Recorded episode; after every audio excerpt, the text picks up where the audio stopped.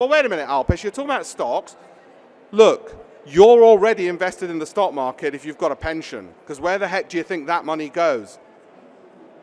The number of people who get shocked thinking the tooth fairy delivers them a pension return, it's not. It's overpaid, useless fund managers, and I've never met a good one.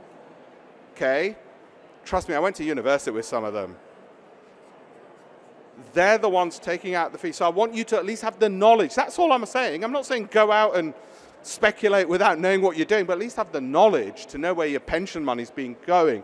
And you might say, well, I'm worried. I don't want to do it at an all-time high. Well, what that shows you is actually even at all-time highs, you still get a positive return. And if there is a market downturn, and personally I hope there is a bit, because the returns get even better. And that data is provided by a Nobel Prize winning economist, a chap called Eugene Fama.